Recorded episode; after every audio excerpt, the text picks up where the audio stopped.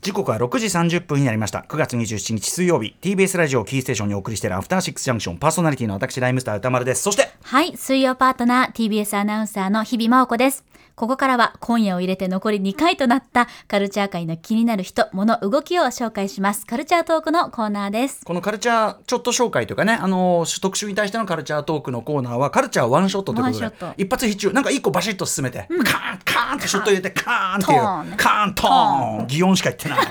っていうようなコーナーにキレのいいコーナーに生まれ変わろうと思っており ますということでカルチャートーク最後、えー水曜最後ですね、お迎えするゲストはブラインドコミュニケーターの石井健介さんです石井さんいらっしゃいませよろしくお願いします。どうもお久しぶりです。お久しぶりでございます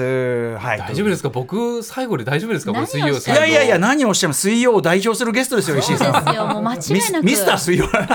適当すぎる我々の絆がありますからね。絆ある。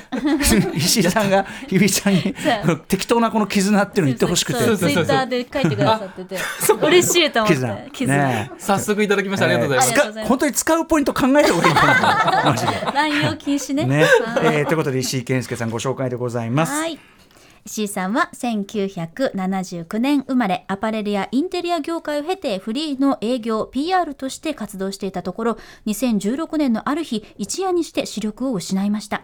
けれどもそこから職種を変えて見えない世界を体験する施設ダイアログ・イン・ザ・ダークでの勤務を経て2021年からは見える世界と見えない世界をつなぐ仲介者ブラインドコミュニケーターとして活動されていますはいもうこの番組ではね、こんな形でお世話になってさっきもメールいただいた、はいえっ、とや矢野穂波監督の短編アニメ「骨神世界的無糖評価されてる」あれの、えっと音声ガイドを作るというかねで日比さんが、まあ、実際に朗読するというかいやーまあ、日比さんめちゃめちゃ要はコミットしてやったやついやーあれも大変ねねお世話になりましたもうモニターとして本当にちょうど本当に1年前ですからね。です9月の28でなしんたかたった1年前かって感じもするぐらいな感じするけどそううんうんもっとずっと前から一緒になんかや、いろいろとやらせていただい本た当気にが本して当にました。ええポットでです。すいません。何をおっしゃるとんでもない今後ともよろしくお願いします。よろしくお願いします2でもよろしくお願いしまはすいということなんですけども。ということで、今夜はそんな石井さんがパーソナリティを務めるポッドキャスト番組が TBS から初に始めたということで、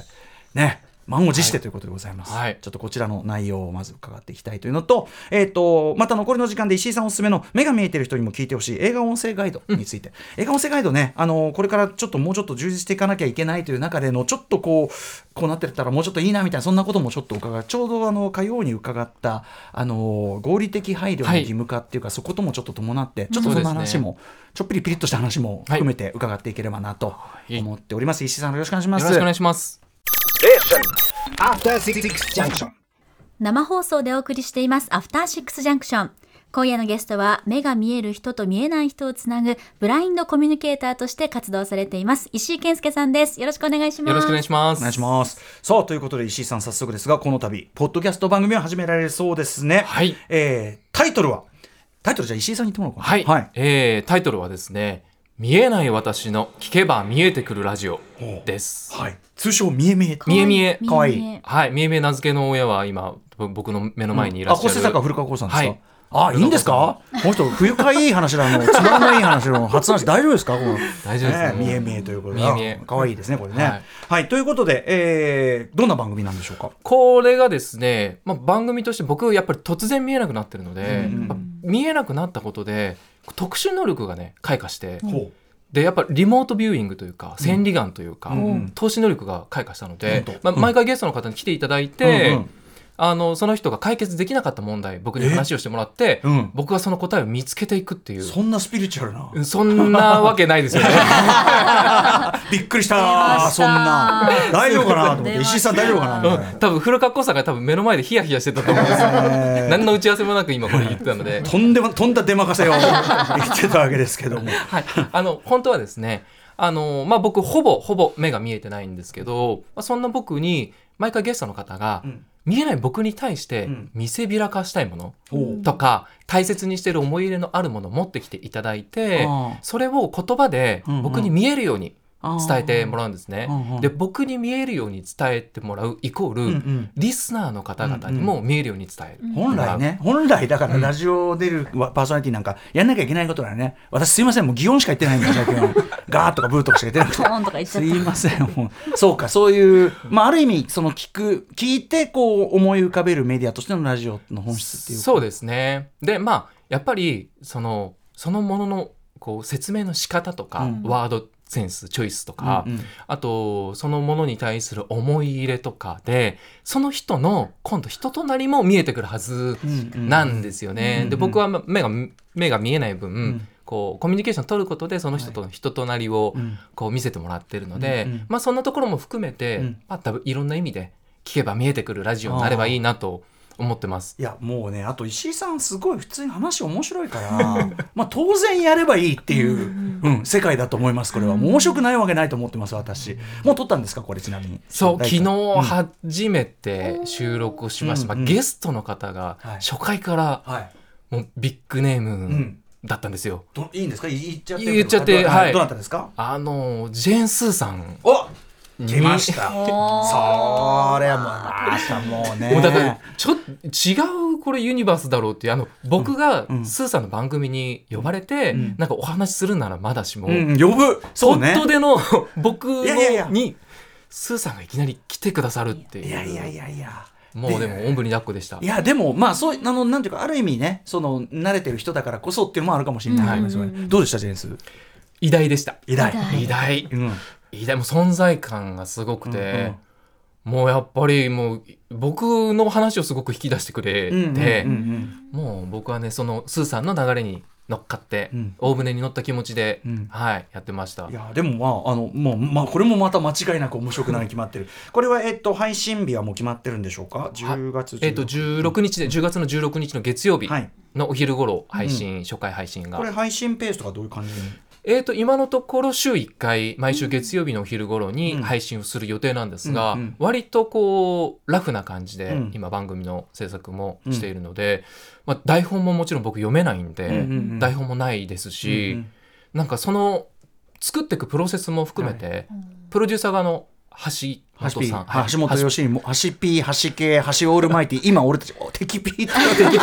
敵 P までひ来ちゃどっいひどい呼び方た。だがっつり敵 P まで来ちゃった。ねえ橋 P うんうんそうなのでまあねもうチーム編成としてもそのアトロクのチームまあまあまあに、はい、支えていただいてるんで、うんもう大船に乗ったつもりで僕は、うんはいいやいやもう漂ってますそれは石井さんもでもそれはもう自信持っていいですだってもうぜ ぜ絶対面白いんだからもう本当に、えー、じゃあじゃあそんな感じでいろんな人をこれから招いては、そういうこうちょっとそのその描写してもらってそうですおね勧めしてもらうみたいなぜひもう歌丸さんも日比さんもああいやもちろんですよ言いましたね聞きましたよああもちろんもちろんもち ろん行きたい。ぜひぜひぜひやったー、うんやったー。まあ擬音が8割 も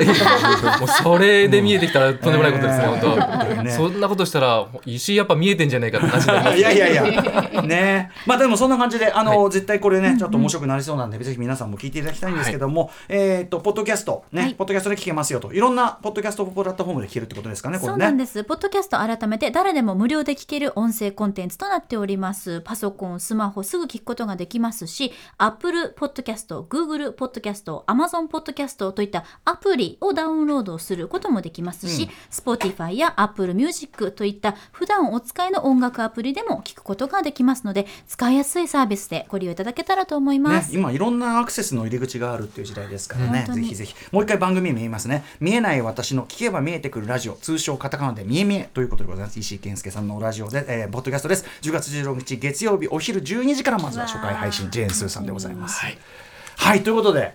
このとこちゃんも非常に楽しみになってまいりました、はいよろしくお願いしとまうすことなんですが、えーここからはですね、まあ、あの映画の音声ガイド、ねはいあのーまあ、例えばちょっと見えないとか見えづらいという方も映画を同じく楽しめる見れるように、はいえー音声での、まあ、解説というかな音声でのこう補助を入れることで、えー、と同じようにこう楽しんでいただけるというようなサービス音声ガイドこの番組でもちょいちょい特集してきましたが、はいえー、と今回はその石井さんおすすめの、えーとまあ、目を使って映画を見ている人もあの聞いてみてよというような音声ガイドそうですねこれどういうことなんですかこれえっとまあ音声ガイドって面白いのがある。うん、あの基本的にはねその視覚情報を音声で見えない人に伝えるものなんですけど割と補助的に見える人が使ってもんこれ便利だし、うん実は見てるだけだと得られない情報が音声ガイドに入ってたりするんですよね。お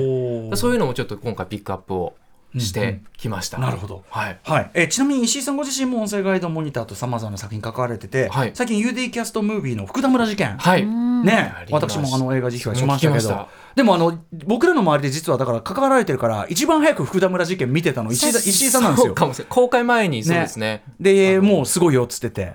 そう、もう本当なんかこう聞いていて、まあ、音声のうんガイド書いてくれくださった方がうんこう話してるんですけど、うんうん結構その映像的に見てもうん目を覆いたくなるシーン、うん後半特にそ、ええあると思うんですけど、ええ僕の場合はもうあの音声ガイド聞いてるイヤホン外したくあなーりもうましたねそあうかもうこれそうなるんだろうな目を背けるじゃないけど耳を背けたくなるような。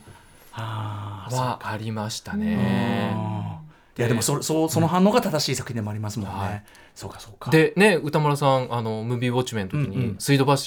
博士のこうんとを素晴らしかった、ね。はいうん言ってたんですけど僕実は主要のキャストの方3人ぐらいしかあうんの頭に入ってなくうんうてんであの最後のエンドロうんうールんで配あ役言った時誰にが演じてるかっていうのを知らず知にらずにうんいや見てて聞いててで水道橋博士のお名前があってうんう「んえどの役でした?」あーって言ったらあの大気軍人のうん役うんうでもうあの役がすごい危機迫ってて。はいはいあこれ水道橋博士なんだっていんうう驚きがはいありました、そうかだからある意味視覚情報で得ちゃってなはいする持ってるけどでもそのそれで聞いてもすごいこの人すげえなって思ってたらすげえなと思いました水道橋博士、はいあの特にあのクライマックスっていうか最後の慟哭っていうかうわーってあれすごいですよね、あそこでぐっと彼自身の人間性っていうかあこいつはこいつでっていうかこうなんかねなんか浮かび合ってくるのがすごかったですよね、やっぱ本ね。当にはいいやすごかったですあそとうピエール滝さんもびっくりしました、滝さんね滝さんあそうかそう新聞会社のね、はいあの上司役ねそうか滝さんあだのったんだっていうあれもそうか後で後から気づいたんでちょっと穏やかな役だからね、はいそうですね暴れる役でもおかしくない、ね、そうなんですよそうかそうかそうかさあということでそんな石井健介さんにではでは、えー、と映像だけでは得られない情報も入っているよというね、えー音声ガイドでございますまずは行ってみましょうかはいまずおすすめなんでしょおすすめはですね魚の子うはいあえー、と私も評論いたしました沖田修一監督脚本ね、要するにあのさかなクンの、まあ、評伝的な映画、のんさんがさかなクンを演じてというねすごい映画でしたけどね、はい、魚の子がですね実はあのお魚さんがねたちがこう登場するシーンがあるんですけど、まあ映像だとそのお魚さんたちがこう水槽の中で泳いでるうんで、えっとミーボーがこうそれを覗いてるっていうシーンなんですけど、音声ガイドだとそのシーンはあの魚の名前言ってるんですよ。あ何の魚かが分かるんだ、そう助か かる。解像度高すぎる入るな1個、えうー、んうんうんうんそうで、まあ、音声ガイドのディスクライバーあの音声ガイドを書く方々って、結構固有名詞とか、うんうん場所の名前とかこう調べてるんですね。あーでなんかこうじ情景描写とかでも普通川が映ってるんですけど、音声ガイドだと荒川って言ってる映画とかもあったり。ーめっちゃ助かる。そうか。はい。いろいろとね、あとし、あ、それ、これってそういう名前だったんだって知ることも結構あって、へー勉強になります。まあだから作品によってだからその情報が必要だからやっぱさかなクンのねこの映画で魚の名前ちゃんと言うは重要な情報ですもんねきっとねう。んそうか。へえ、それはすごい、なんかあの知識として、情報として知識として、すごい。なんかお土産がいっぱいある感じそうですそね。うなんですよ。うん。へえ。いやそうやってじゃああれなんですね。もう結構調べてやっぱやってらっしゃるんですね、うん皆さんね。で、調べたものをきちんとその、えっ、と、音声ガイドの検討会で、うんまあ、監督が入ってくださったり、プロデューサーの方が入ってくださったうんうんうり、するところで、ここれはこうで、これで合ってますかっていう確認を取って、うんあの、確実な情報をこう伝えているので、うんうんはいはい。なんかあの心の通訳者たちってご紹介したあれの頭のところで視覚障害者の難波さんが合気道やってるところ、そのわ技の名前とか実は入ってるみたいな。そうなんですよあの映像だとただ投げそばされて、うんあの参りましたってこうタップ、うんうんあの畳を叩くシーンなんですけど、あの音声ガイドだと小手返しで投げ飛ばされる難波さんみたいなことを言ってて、うんうんうんうんうん小手返しなんだっていう、んうん技の名前、でもそうすればその小手返しうんそうねだからあのちゃんとこうちゃんとこう合気道のちゃんとした技なんだってはい分かりますもんね、うんうんなんかイメージじゃなくて、はいうんうんなんかそういうことやってくれてると、まあ、魚の子魚の子魚の子は魚情報入りますよ魚情報入ります情報大事。インコじゃんみたいなのが入るわけでイす ンコじゃインコだからそういうことが生じないということですよね。で数字ないのよそう生じないはずなんですよ。タイムレンジャーやばいのよだからだからあれはだだね、そうそうそう、音声ガイドどう画なん面でしょう、ね。画面上はインコだわそうそうそうそう声は文鳥だ が画面上はややこしい文鳥役のインコです。なのかな。混乱する混乱するはい、魚の子、えーとは音声ガイドは、はい、えっ、ーと現在ですね発発売中魚の子 DVD& ブルーレイと副音声に収録されているほかこれアプリの UD キャストムービーを使えば、うんうんネットフリックスや UNEXT といった配信サービスでも聞くことができるそうか同期をすればそうか聞けるということにな配ります信かでら。シンクロできるのあこれ手そう軽なんですよあそうそそううかだからもう一回その映画を見たい時に、うんうん本当にまさにこおうーガイドとして見れば聞けやばってみようもっと深く映画を知ることができるってことですよあね。そうなんだぜひぜひそうこれ手軽あそうねやってみよだからう UD キャストムービーの方は割とあの配信やったもの残ってるんですけど、もう一個のハロームービーの方うんうんは割とこう上映終わっちゃうとそこから落ちちゃったりもするのでこれアーカイブしてほしいですねやっぱり大ね事だなこうやってその後にもね配信とかで皆さん追ってみる機会がむしろ増えてるんだからそうですねそうですねちょっとそのあたりもねあのいろんな音声があのガガイドサービスのねうん皆さんサービスの皆さんもちょっと考えていただきたいね使わないともったいないでうすんね。もったいないでみすたいな UB キャストムービーちょっとやってみます早速、えー続いていってみましょうか続いてもはやちょっとした実況という音声ガイドはいその先に何でしょうかこれは「ザ・ファースト・スラムダンクですお前ね何回ファーストもスラムダンクの話してんだって いうもうえ違った角度から今日は、ーで試合のシーンをっていうことそうそうなのでやっぱりあれ音だけで聞いてると今どっちがどっち確かにに向かってうん攻めてるのかが分かんないんですけうんど、うんまあ音声ガイドはそれをほぼ実況の形として、うんうん今誰がボールを持ってて、うん誰にパスを出して誰あがー点を決めたっていうのを音声ガイドで入れてくれるんですね。うんうんうんなのでまあだから登場人物の名前とか知らない、うんうんそれこそ歌丸さんがそうだったように、はいはい最初ね初心者のうん方とかがうん音声ガイドを見ながら、あの聞きながら見ると、うんうんあの人物の名前をいちいち言ってくれるんで、うんうんうんこう一致させていくのが早いかなと。あ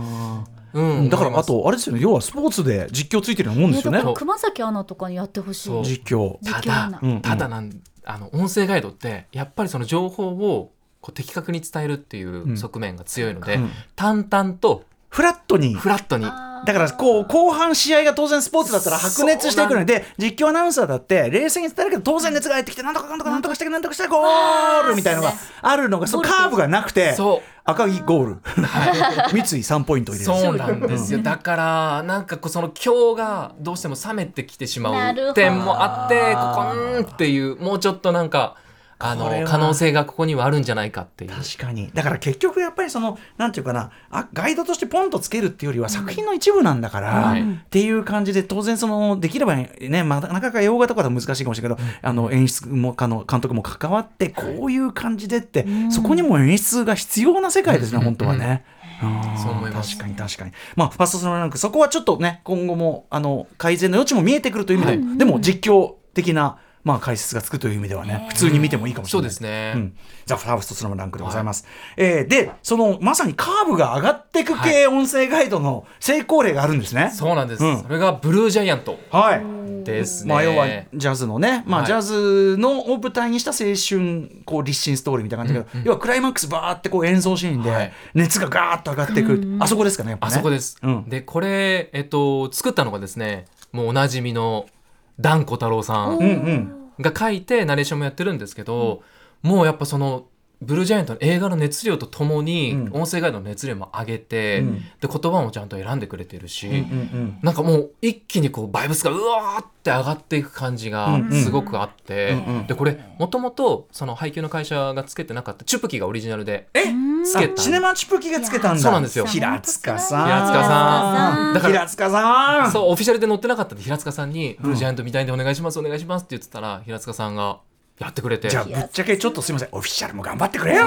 本当ね。そっから、うんその音声ガイドの評判があまりにも良くて、ううんだから多分これね見える人も音声ガイドを使って見にチュプキにすごい来てたんですうね。んうんうんうんで SNS で割と話題になって、うんうん来月出る DVD ブルーレイ、うんここの音声ガイドが採用されあて公式になった、はい手作りがそうなんですよおいしょオフィシャルさんすいません失礼しました。それでよ しいやそれですから、まあ、最初からやれなんだけどまあまああの、よよしって感じですねいやでもさすがバリアフリー活弁士のダンさんだからこそってとこもありますよね。もうあれは職人芸に近いですね。はい、ちょっと時間迫ってきたんでね、えっ、と「スラムダンクは、えっと公開終了してるんで DVD、はいブルーレイに音声ガイドつくことを期待しましょうと、はいブルージャイアントはさっきも言ったように10月18日発売でここに音声ガイド入ってますと、でちょっとすみません駆け足だけど石井さん、はいえっ、と音声ガイド RRR がついてシネマチュピタプタパタでやるとかそうですね吹き替え版が出るので、それに音声ガイドがつくそうです10月1日から、うんうんで、うんうんえっと、歌のシーンはあの吹き替えできなかったみたいなんですけど、音声ガイドでは日本語できちんとその歌詞を